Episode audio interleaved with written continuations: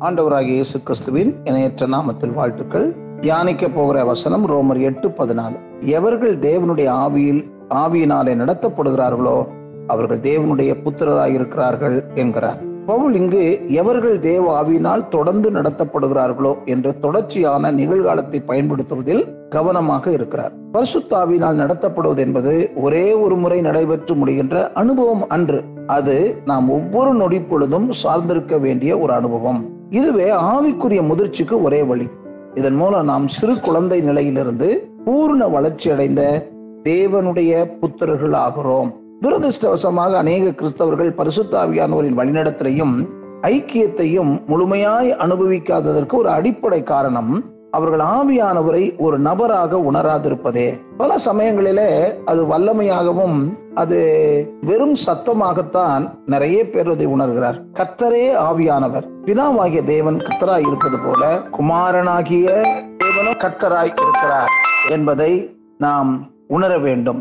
அவர் அறிய முடியாத இறையியல் கொள்கையோ சட்டத்திட்டங்களின் தொகுப்போ அப்போ சில விசுவாச பிரமாணத்தின் கடைசியில் உள்ள அரை வாக்கியமோ அன்று. அவர் ஒரு நபர். அவருடன் நாம் நெருக்கமான தனிப்பட்ட உறவை வளர்த்து கொள்ள வேண்டும் என்று அவர் விரும்புகிறார். பரிசுத்த ஆவியானவருக்கே உரித்தான பண்புகள் உள்ளன. அவர் ஆக்கிரமிப்பு செய்பவரோ அல்லது பலாத்காரமாய் நுழைபவரோ அன்று. அவர் நம்மை நோக்கி உறக்க ஓலமிடுவது இல்லை. அவர் பொதுவாக மெல்லிய குரலில் பேசி சாந்தமான உந்துதல்களின் மூலம் அவர் நம்மை வழிநடத்துகிறார். அவருடைய வழிநடத்தை பெற்றுக்கொள்ள நாம் அவருடைய குரலுக்கு கவனமாகவும் அவருடைய உந்துதலுக்கு நுண்ணர்வுடனும் இருக்க வேண்டும். இதை பழக்கப்படுத்திக் கொள்ள வேண்டியது அவசியம். மேலும் பரிசுத்த ஆவியானவர் தனிப்பட்ட நிலையிலே நாம் ஒவ்வொருவருடன் ஈடுபடுகிறார். தேவனுடைய ஆசீர்வாதங்களுக்குள் செல்வதற்கு அனைவரும் பின்பற்ற வேண்டிய ஒரு குறிப்பிட்ட சட்டத்திட்டங்கள் என்று ஒன்றுமில்லை. நாம் ஒவ்வொருவருக்கும் குறிப்பிட்ட ஆழ்த்தத்துவமும் தனிப்பட்ட தேவைகளும் ஆசைகளும் தனிப்பட்ட பலமும் பலகீனங்களும் உள்ளன. நம்முடைய ஒப்பற்ற தன்மையை பரிசுத்தாவியானவர் மதிக்கிறார். தேவன் எவரையும் மற்றொருவரை போல கார்பன் பிரதியாக உண்டாக்குவதில்லை என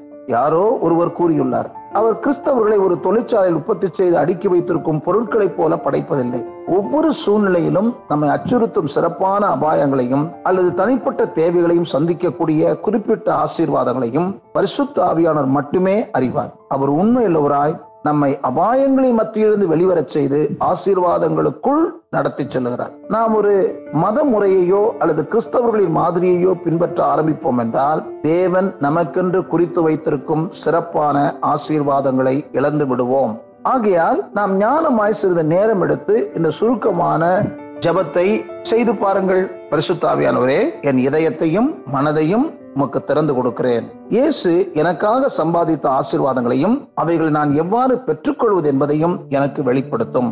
இந்த சிறிய ஜபத்தை நீங்கள் இதை கேட்டுக்கொண்டிருக்கும் போதே இல்லாட்டால் கேட்ட பிறகு இந்த ஜபத்தை நீங்கள் செய்யுங்கள். இவரைய பத்து பதினேழின் படி சிலுவையில் நடந்த பரிமாற்றத்தின் எதிர்மறையான இரு கூறுகள் காட்டப்பட்டிருக்கிறது. என்னது? இயேசு நிறைவேற்றியதை விளக்குவதற்கு அவர் முற்று பெற்ற காலத்தை பயன்படுத்துகிறார். ஒரே பழியினாலே இவர் என்னென்றைக்கும் பூரணப்படுத்தி இருக்கிறார் என்கிறார். இயேசு செய்தது முற்றிலும் நித்தியம் வரை நிறைவுள்ளது. அதில் சேர்க்க வேண்டியதும் ஒன்றுமில்லை அதிலிருந்து கழிக்கப்பட வேண்டியதும் ஒன்றுமில்லை. மறுபக்கம் அந்த பழியை தங்களுக்கென்று ஏற்றுக்கொண்டவர்களின் வாழ்வில் அது கிரியை செய்யும் விதத்தை விளக்குவதாக தொடர் நிகழ்காலத்தை அவர் பயன்படுத்துகிறார். பரிசுத்தமாக்கப்படுகிறவர்களை இந்த பழியை நமது வாழ்வில் சொந்தமாக்கிக் கொள்வது என்பது உடனடியாய் நிறைவடைவதில்லை. அது தொடர்ந்து நிகழுகின்ற ஒரு காரியமாகும். நாம் அதை சொந்தமாக்கி கொள்ளும் முறை பரிசுத்தமாக்கப்படுதல் என்று விளக்கப்பட்டிருக்கிறது. அதாவது தேவனுக்கு என்று பரிசுத்தமாக நம்மை பிரத்யேகப்படுத்தி வைப்பது. நாம் நமது வாழ்வை தேவன் எதிர்பார்க்கும் பரிசுத்தத்திற்கு இணையாக கொண்டு வரும்போது அவருடைய ஆசீர்வாதத்தின் பூர்ணத்திற்குள் நாம் வருகிறோம். இந்த அறைகூவலை சந்திக்கும் போது கிறிஸ்தவர்கள் சில வேளைகளில் பொதுவாக என்ன நினைப்பாங்கன்னா மறுபடியும் பிறந்த போது எல்லாவற்றையும் பெற்றுக்கொண்டதாக நினைப்பாங்க. அதற்கு ஆம் என்றும் இல்லை என்றும் பதில் சொல்ல வேண்டும். ஏன் அப்படின்னா இந்த காரியத்துக்கு இரண்டு பக்கங்கள் இருக்கிறது. அவைகள் சட்ட ரீதியானதும் அனுபவ ரீதியானதும் ஆகும். நாம் எந்த கோணத்திலிருந்து பார்க்கிறோம் என்பதை பொறுத்து பதில் வித்தியாசப்படும். தொடர்ந்து நாம் இதனுடைய அடுத்த பகுதியை தொடர்ந்து நாம் சிந்திப்போம். இதை குறித்து சிந்தியுங்கள். இதை கேட்டுக்கொண்டிருக்கிற ஒவ்வொருவரும் ஆசீர்வாதமாக வாழ்வதும் பரிசுத்தாவியானவர் வழிநடத்தப்படுவதும் பரிசுத்தாவியானவரை ஒரு ஆழ்த்தத்துவமாக ஒரு நபர் என்பதை உணர்ந்து அவர் சொல்லுகிற அவர் செய்கின்ற அதை அறிந்து கொள்ளக்கூடிய நுண்ணுணர்வு நமக்கு மிகவும் அவசியம் என்பதை அறிந்து கொண்டு நடைபோடுங்கள் வீறு நடைபோடுங்கள் விசுவாசத்தில் வல்லவர்களாக மாறுங்கள். ஆசீர்வாதங்களை சுதந்திரித்துக் கொள்ளுங்கள். ஆமேன்.